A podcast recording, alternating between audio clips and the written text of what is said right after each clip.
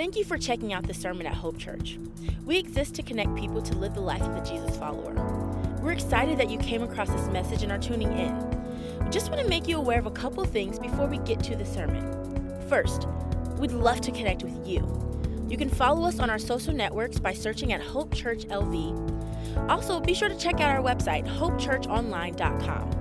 There, you have access to other resources, information about who we are, and where we're going as a church, as well as an opportunity to God, would you give to what God is doing today? through our Would you church. show us Once again, thanks for checking out this sermon. Please let us know if there's any questions you have or any way we We can come alongside you and your family. Enjoy the message. Amen. Amen. Amen. Andy, love you, man. Hmm. Love your things. We are thankful for the Milligan family at Hope. Amen. What a blessing they are. Hmm. Well, it's New Year's. Almost 50% of Americans in the last week have made a New Year's resolution of some sort or some fashion. I don't know how many of you would be honest enough to admit it, but if the statistic is true, about every other person here has made some kind of a New Year's resolution in the last week. So, how many of you would admit it and say, Yeah, I'm one of those. I made a New Year's resolution, right? Yep, about 50%, it looks like. About half the hands are going up. New Year's resolutions are an interesting thing. I looked up some research on them. If you look back to 2014, here are the top five New Year's resolutions in 2014. Now, see if some of these sound like something that you have done this year.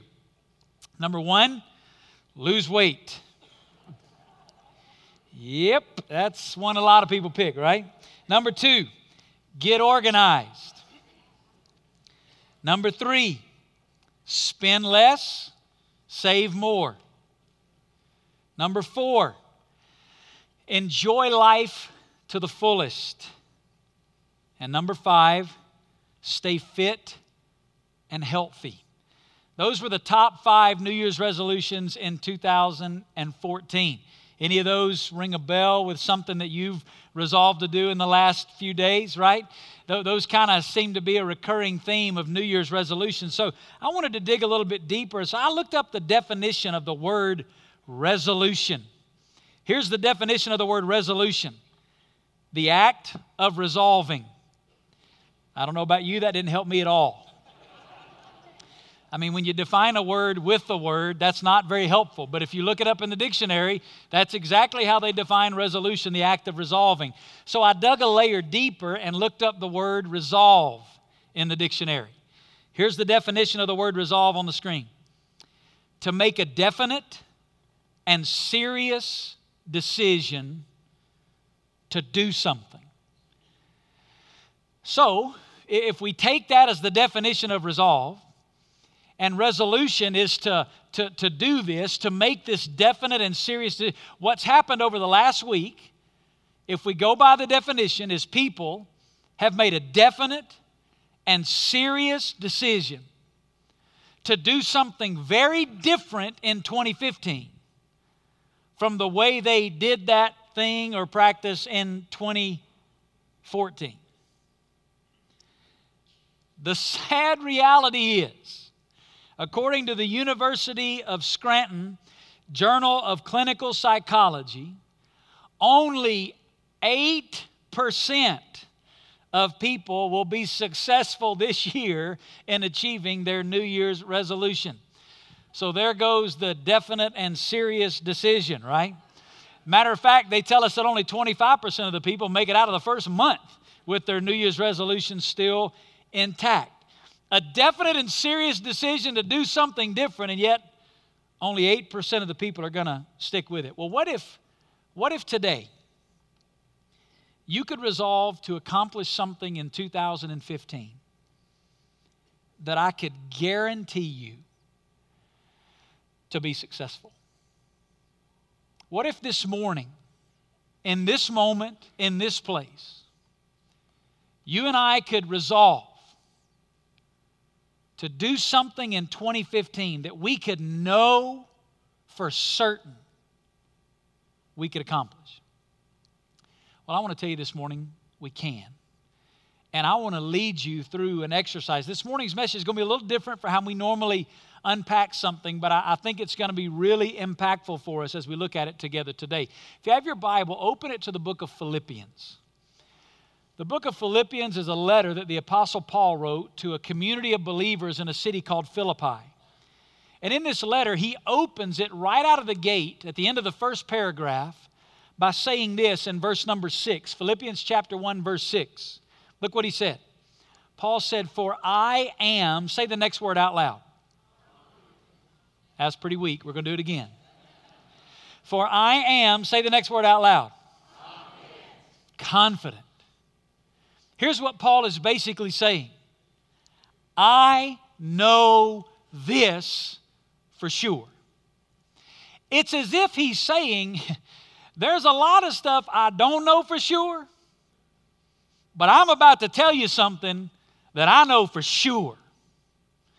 I am confident of this very thing that he who began a good work in you will perfect it until the day of Christ Jesus. Paul says, There's a lot I'm not sure about, but let me tell you one thing I am sure about. God began something in you at the moment of salvation, and I know for sure God will finish what He started. Now, flip over one page in this letter to chapter 2, verse 13, and he tells us when God is doing this. Look what it says. He says, For it is God who is at work in you, both to will and to work for his good pleasure. That little phrase, at work in you, in the Greek language is in the present active tense. Now, here's why that's significant it's describing something that is an ongoing, continuous action. Here's what Paul is saying at the moment of salvation, whenever that was for you, be that last week at Christmas Eve, one of our services, you came to know Christ, or in the last 12 months, you've come to know Jesus here in our services, or maybe you've been a follower of Jesus for years and years. Whenever you became a follower of Christ, at the moment of salvation, God began a work in you, conforming you to the image of Jesus. And here's what Paul says He is constantly at work, finishing what He started. Moment by moment, day by day, every situation in your life, every circumstance in your life, the mountaintops and the valleys, the transitions, all of it Paul says, I know this for sure. God began something in you at the moment of salvation. God is going to finish what He started. And in 2015, every moment of every day, in every situation, God is continuously at work in you, finishing that which He began. If that's good news for you, say amen. amen. Listen, that's good news. One of my writers, authors, you know I love him. I've talked to you about him many times, and I've given you this quote many times. His name is Major Ian Thomas. He describes the Christian life like this look at this on the screen. The Christian life is nothing less than the life which he lived then, lived now by him in you. Here's what that means God is conforming me to the image of Jesus. That doesn't mean so that I can just act like Jesus. The Christian life is not you and me trying to live for Jesus. The Christian life is Jesus living his life in and through us. And listen to me, that is not just semantics. That is the difference in real Christianity and a pseudo version of Christianity that's just religion of do's and don'ts, rights and wrongs, rules and regulations. You've not been invited into a relationship to perform for God. God began something in you and He's conforming you to the image of Jesus so that what comes out of my life is literally Christ in me. Now that raises a big question.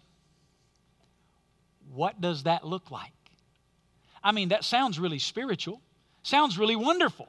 The life of Jesus being lived out through me. Well, what does that look like? Well, when we started this fellowship in 2001, God had called us here to birth this new church. God was at work, invited us to get in on it. When we came here to start this new church, that's one of the questions that the pastors early on we began to wrestle with. God, what does it look like to live the life of a Jesus follower? Because our mission was to make disciples, and so we needed to know what does a disciple look like. So let me tell you what we did. We spent the first year examining the gospels together to try to understand what does Jesus' life look like? Because if the Christian life is the life he lived then, lived now by him and me, then I need to know what it looked like then. So we took the Gospels and we spent a year just poring over them.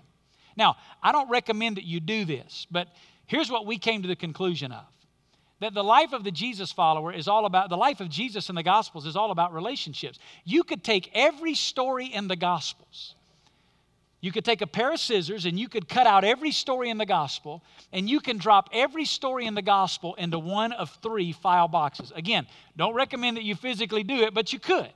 I do recommend that you take the gospels, get you a notepad, and go through and challenge this theory that I'm giving you this morning. You read it and discover it for yourself. Every story in the gospels which describes the life of Jesus falls into one of three file boxes. Box number one Jesus and his relationship to the Father. Jesus lived his life out of the overflow of intimate fellowship with the Father.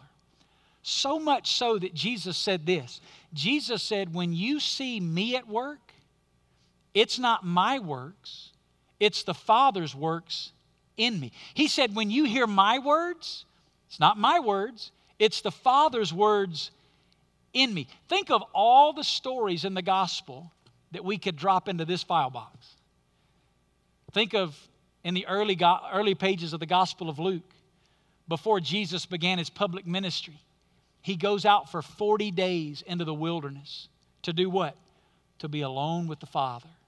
Knowing the mountain of ministry that was ahead of him, he needed to be alone with the Father before Jesus called his 12 disciples. The Gospel of Luke tells us that Jesus stayed up all night praying with the Father before selecting those 12 disciples. Go forward to the end of the Gospels in John, John 17. John chapter 17 is one of the most amazing chapters in all the Bible. You know what John 17 is? It is God inviting us into a conversation that took place on the eve of the crucifixion between God the Father and God the Son. We're invited behind the veil of the Trinity to hear an intimate conversation between the Father and the Son. That's the entire 17th chapter of the Gospel of John. All these stories, Jesus and his relationship with the Father, dropped in this first file box. But that's not the only one. The second one is Jesus and his relationship with the disciples. Think of all the stories in the gospel that you could drop into this box. You see, Jesus lived his life out of the overflow of intimacy with the Father, but that led him into deep fellowship with the disciples. Remember when Jesus was asleep in the boat and the storm comes and the disciples all in panic mode? They wake Jesus up, and here's their question Lord, do you not care? You know your perspective is wrong when you're asking Jesus if he cares, right? Lord, don't you care that we're perishing here? And Jesus calms the storm, he calms the winds, he brings everything back to normal, and he looks at them and says, Oh, you have little faith. He's with his disciples and he's teaching them. John 14, Jesus is teaching his disciples about the abiding life by talking to them about the vine and the branches. Remember when he fed the 5,000 in the Gospel of Mark? When Jesus fed the 5,000, he didn't do it. What did he do? He put it into the hands of his disciples. Jesus lived his life in intimacy with the Father, but it spilled into fellowship with the disciples. But that's not the only two relationships, there's a third one Jesus and his relationship to the world, people that didn't know God at all. Think of all the stories in the gospel that we can drop into this file box Nicodemus, Zacchaeus, the woman caught in adultery in John chapter 8. All the stories where Jesus is engaging and relating to people that don't know God at all.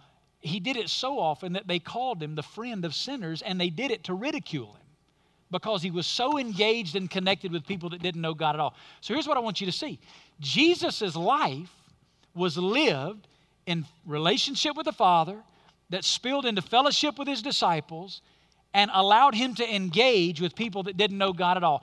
Everything about the Gospels fits into one of these three file boxes. You do the research, you read it yourself. It all falls right here. So here's the premise if that's what his life looked like then, and the Christian life is not me living for Jesus, but it's the life he lived then, lived now by him in me. What is it going to look like in 2015 for you and me? Intimacy with God that spills into fellowship with other believers and engages in God's mission in our city and around the world for his glory. That's what it looks like. At Hope, we use three words to unpack it. First word is abide. Abiding in Christ, personally and daily. You and I are to follow the model and example of Jesus in living our lives. Here's the reality everything God desires to do in and through your life, He'll do out of the overflow of His relationship with you. That makes this primary. You see, God has not called you into a religion. Listen to me. Christianity is his invitation into a relationship. And everything he desires to do through you, he does out of the overflow of this relationship. So, abiding in Christ personally and daily. You see, having a quiet time, a devotional life, spending time with God is not just something I do to be a good Christian. No, it's the foundation of what Christianity is. Second word connect. Connecting in community with other disciples. You see, out of the overflow of your relationship with Jesus, He desires us to be connected. At Hope, we say it like this in large group, what we're doing this morning, and small group environments. We're to live out our relationship with God in fellowship. Are we supposed to do that because that's what we do to be a good Christian? No, it's who Jesus is. And to the degree that I'm allowing Jesus to live in me, here's what it looks like intimacy with God, connecting with other believers. If I have an issue in connecting with other believers, I've got an issue of Christ likeness in my life. Then that spills into the third word. We use the word share sharing in the mission. We say locally and globally. We're sharing in God's mission. The life of a Jesus follower, all about relationships with the Father, with one another, with the world. When we put it all together, it's a logo. We, we use an icon that looks like this. It shows all three of these relationships abide, connect, and share. And here's what I want you to hear me say today this is our verbiage and the way we package it, but here's the spiritual principle that is what God is at work in you accomplishing. That's the thing that Paul said, I'm confident of this. God is deepening your fellowship relationship with Him. I'm confident of this. God is connecting you with other believers to enjoy life and community together. And I'm confident of this that God is at work in you to use you for His glory, to share in His mission in the city where you live and to the ends of the earth. That is what it looks like. That's what God is doing in your life in 2014. And listen to me, that's what He's doing in 2015. If you see that, say amen. All right, let's go back to the letter. Flip over one more page to Philippians chapter 3. And look what Paul writes here in verse 12. Not that I have already obtained it or have already become perfect. Here's what Paul says Hey, I know God's doing this. He's working this out in your life. Abide, connect, share. Relationship with the Father, relationship with other believers, relationship with the world. I know God's doing this in your life. God's doing this in my life. God's going to finish what He started. But here's what Paul said I hadn't arrived. And listen to me if Paul hadn't arrived, you and me hadn't either. We don't have this mastered yet. Paul says, Not that I've already obtained it or have become perfect, but look what he says. But I press on so that I may, listen to this, so that I may lay hold of that for which I was laid hold of by Christ. Paul said, I know this is what he's doing. This is why he laid hold of me. This is why he called me to himself. So Paul says, Here's what I'm going to do I'm going to go after that for which he went after me for, which is to conform me to the image of Jesus. Look at verse number 13.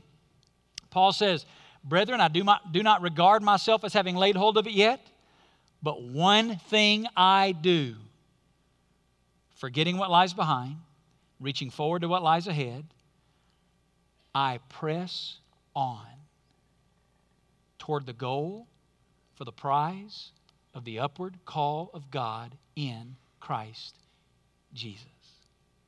Hear what Paul said? He said, I press on. He said, I'm not all the man yet that I'm supposed to be, but I know what God's doing in me.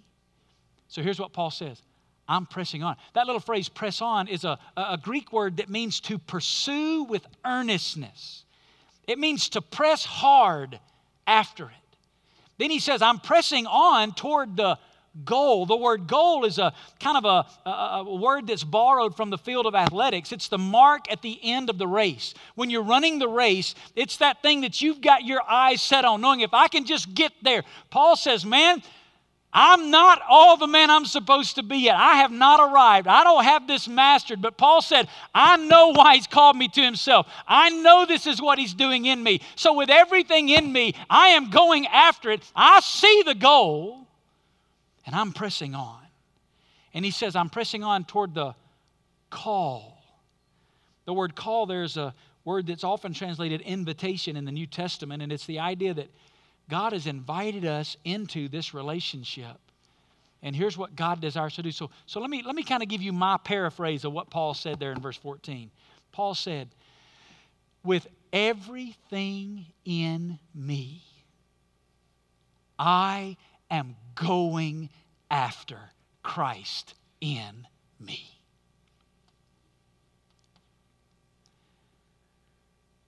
Could that be said of you today? With everything in me, I am going after Christ in me. The life he lived then, being lived now by him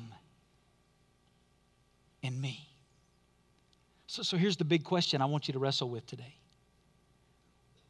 What does it look like to press on in my relationship with Jesus in 2015? What does that look like? Now, here's where it's going to get a little bit different, all right?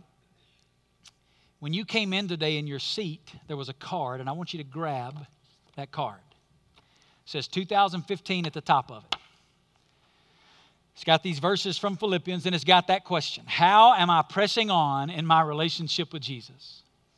And what we're about to do is we're about to ask these questions ourselves of God and let God speak directly to us. Every week, it is my prayer that when you come here, you don't hear a man speak, but you hear God speak through a man. That's my prayer for you. But I'm telling you, this week I have prayed and prayed and prayed that you today would hear God like you've never heard God before. And so, what I'm going to do is I'm going to remove the middleman for a moment. All right? I'm the middleman a lot of times that God is speaking through into our lives as a church. But I'm going to get out of the way. I'm going to set each of these questions up, and then I'm going to give you a moment, couple of minutes, to sit and try to answer that question in your own, to let God speak to you. And I want you to use this card to begin writing down some thoughts. You won't finish the conversation today, but you can start it. And we've given you this as a tool so you can take it home, put it in your journal, put it in your Bible, and daily and weekly you can go back to what God said He wants to do in you in 2015 to help you press on in your relationship with Him. Now, here's the thing it's going to look different for all of us. Your card's not going to look like your neighbor's, okay? Because here's the deal we're all in the same process, but we're at different places in the process. So there's no right or wrong answer here, all right? Now, let me lead you through it by, by doing the first question, and then we'll get into it. What does it look like to press on in my relationship with Jesus in 2015 in abiding in Christ?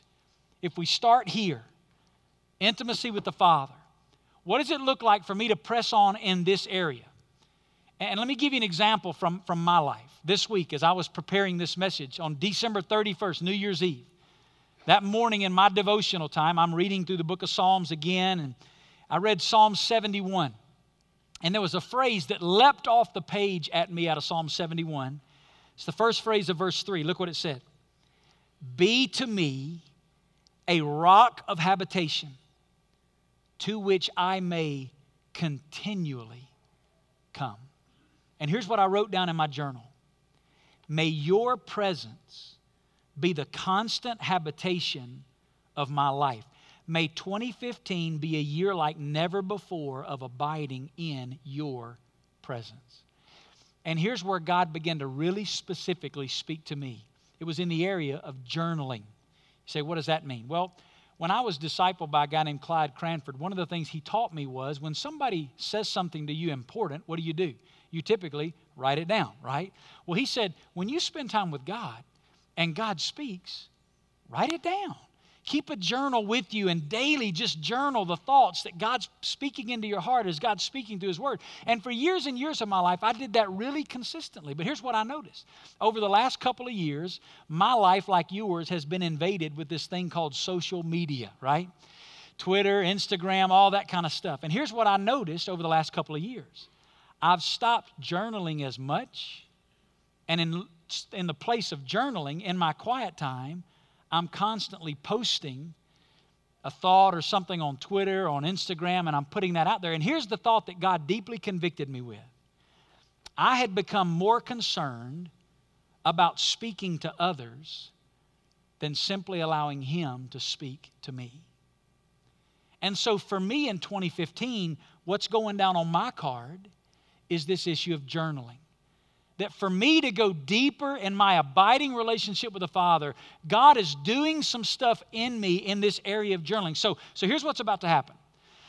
I'm about to give you two or three minutes. Teddy's going to come and join me up here, and Teddy's going to play softly. And I'm going to give you two or three minutes to hear God speak to you about how He wants you to go deeper in this area of abiding. I want you to hear from Him and I want you to write it down. And again, you may not finish this today, but you'll at least get the conversation started. And this week, you can continue this conversation. Let me give you some questions to kind of ponder as you think, what does it look like for me? Here's some questions Do I spend time daily with Jesus? Am I hiding God's word in my heart by memorizing and meditating on His word? Have I publicly identified with Jesus through being baptized? Do I fellowship with Jesus throughout the day? Do I make decisions only after hearing God speak clearly? Maybe some of those will be helpful as you begin to think about it. Here's what I'm going to do I'm going to pray for God to speak to you. I'm going to give you two or three minutes, and I want you to just write down. Again, this isn't a class participation time where everybody huddles up together. I want you alone with God to hear God speak. So let me pray for you. Spirit of the living God, fall fresh on us. Right now, would you speak? God, I beg you to speak to people right now. To show them areas where we can be confident you're going to do these things. And we can, like Paul, press on. Lord, speak intimately and clearly into the lives of these men and women and students all over this building today. And do it for your glory. In Jesus' name. You take two or three minutes, begin to write.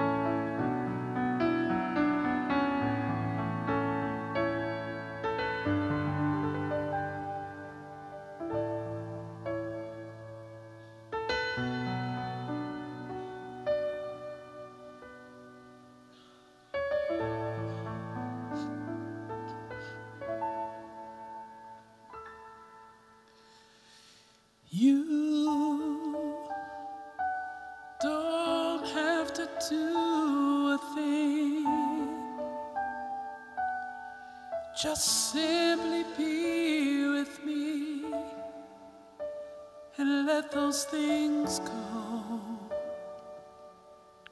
Cause they can wait another minute.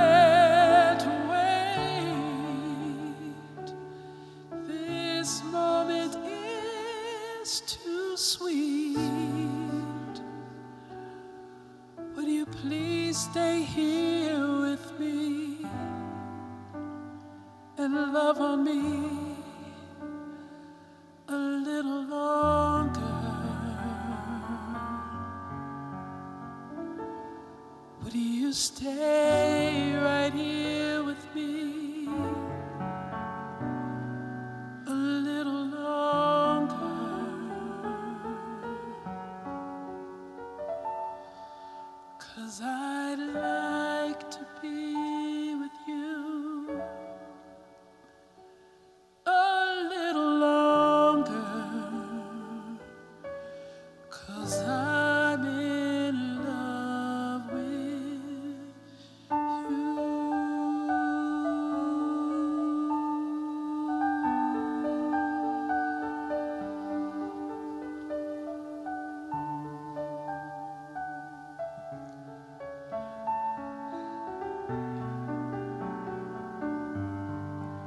God speak? Just in that still small voice into your heart where you are? Where is God inviting you to go deeper and abiding with Him? Here's my challenge to you today press on, go after it with everything in you go after Christ in you. So that's the first question.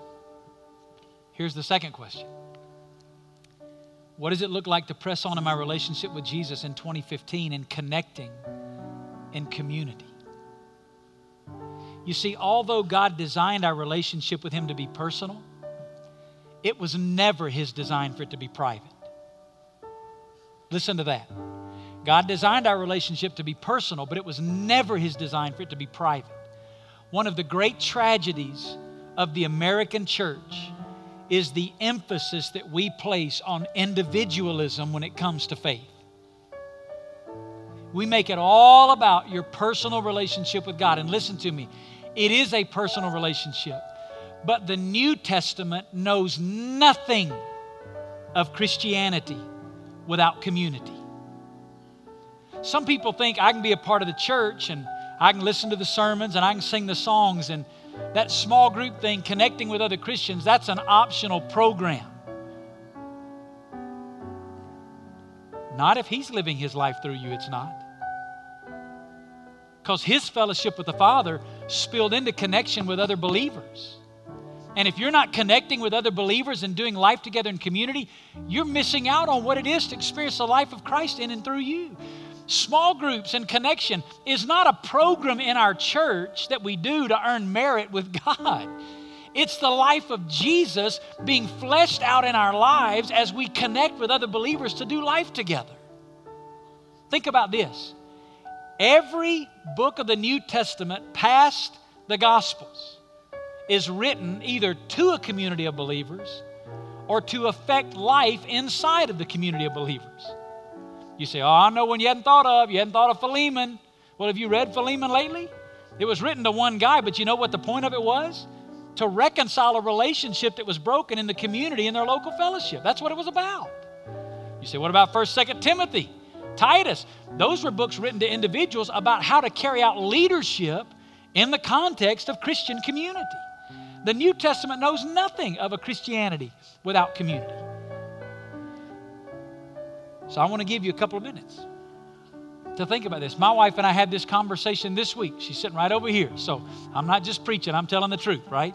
She's sitting right here. We had this conversation this week about how in our small group that we're a part of, how can we deepen the level of connection and community that we're experiencing in our group together?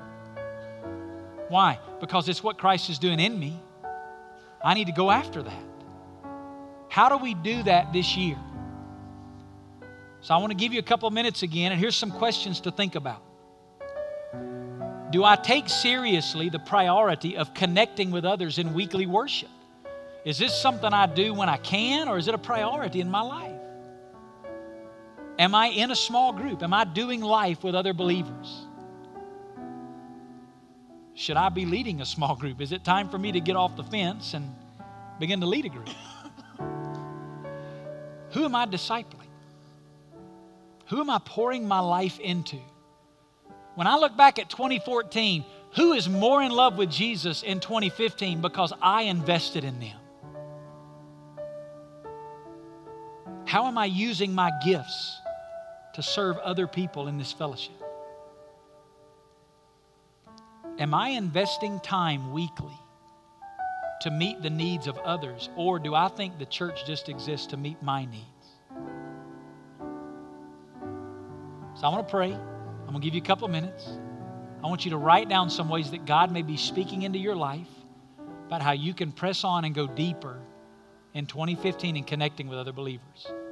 Holy Spirit of God, in the stillness of this moment, would you speak into our lives? Lord, have your way. We beg you, God, to speak to us. Lord, if there's any issue in the American church where we miss it, it's on this issue. We think that connecting with others is a really, really, really good option, but that it's an option. And Lord, your word teaches us something very different than that. So, God, right now, would you speak? in Jesus' name. Take a couple minutes, write down those thoughts.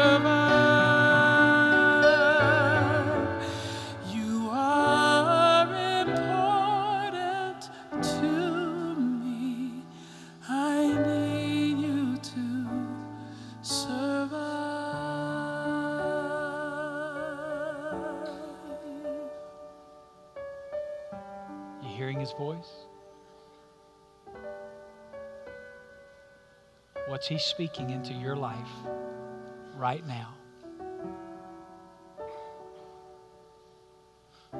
One more question. It's about sharing in the mission. What does it look like in 2015 to press on in my relationship with Jesus when it comes to sharing in the mission? You see, mission is not what we do as a follower of Jesus. Mission is why God brought us into the family. We have, a, a, I think, a big misunderstanding about this idea of mission. We think that mission is reserved for the, if you will, Navy SEALs of the church. That the vast majority of us are kind of on the sidelines praying for those that are out there carrying on the mission. But here's what we learn about this principle mission is simply Jesus in us. And to the degree that I'm allowing Christ to live his life in me, guess what it looks like? It looks like engaging people that don't know Jesus at all in my city and around the world for his glory. Mission is not reserved for the select few. Every one of us, the moment you were born again into relationship with God, guess what? You got in on the mission. And God wants through you to use you in our city and around the world.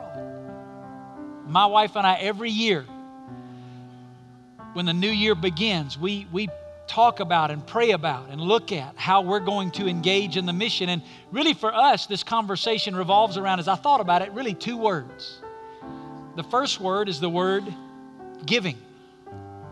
One of the ways that all of us can engage in the mission is through the vehicle of generosity. As we give, we're giving not to a church, but through a church. And let me just say this as a pastor here at Hope, the founding pastor here at Hope, it gives us incredible joy every week to get to join with you in giving through this fellowship and living generously because we believe in what God is accomplishing through this fellowship. So every year, we'll do it here very soon. We sit down and we talk about our budget for the next year and we say, what are we going to give this year?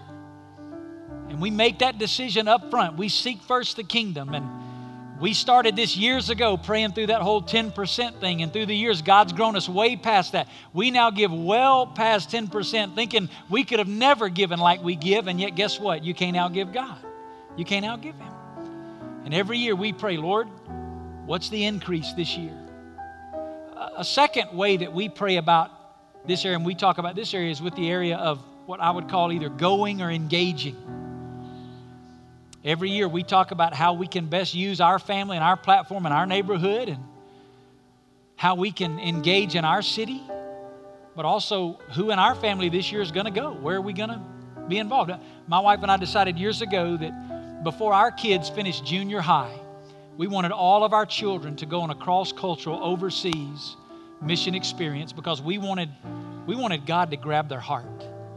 We wanted them to see God's activity from another perspective. Three of our kids are out of junior high, they're in high school and college, and they've all done that. We have one more that's finishing up elementary school this year, moving into junior high, and we're having the conversation right now. Is this the year that she and maybe my wife together go and engage in a cross cultural mission experience because God's birthed us into His kingdom to get in on the mission locally and globally. How are we using our platform? So, those are two areas that I want you to think about giving and going or engaging.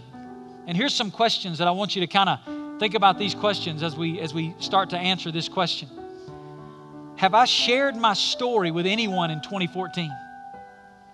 Pastor Tom last week preached a phenomenal message about using your personal story to share the gospel with other people. Have you shared your story? Can you look back on an entire year and there's not one time that you've personally opened your mouth and shared the gospel with somebody else? Where have you engaged in God's mission in our city? Where are you planning to go globally to join in God's mission? Am I investing at least 10% of my income in God's mission through a local church? Do I have a list of lost people, people that don't know Jesus, that I pray for on a regular basis? How are you sharing in the mission? And what's God saying to you about how 2015 you can press on? Take a couple minutes, answer that question. God, right now, in this last question, would you speak to us? Have your way in this moment. Open our eyes, give us ears to hear. It's in Jesus' name I pray.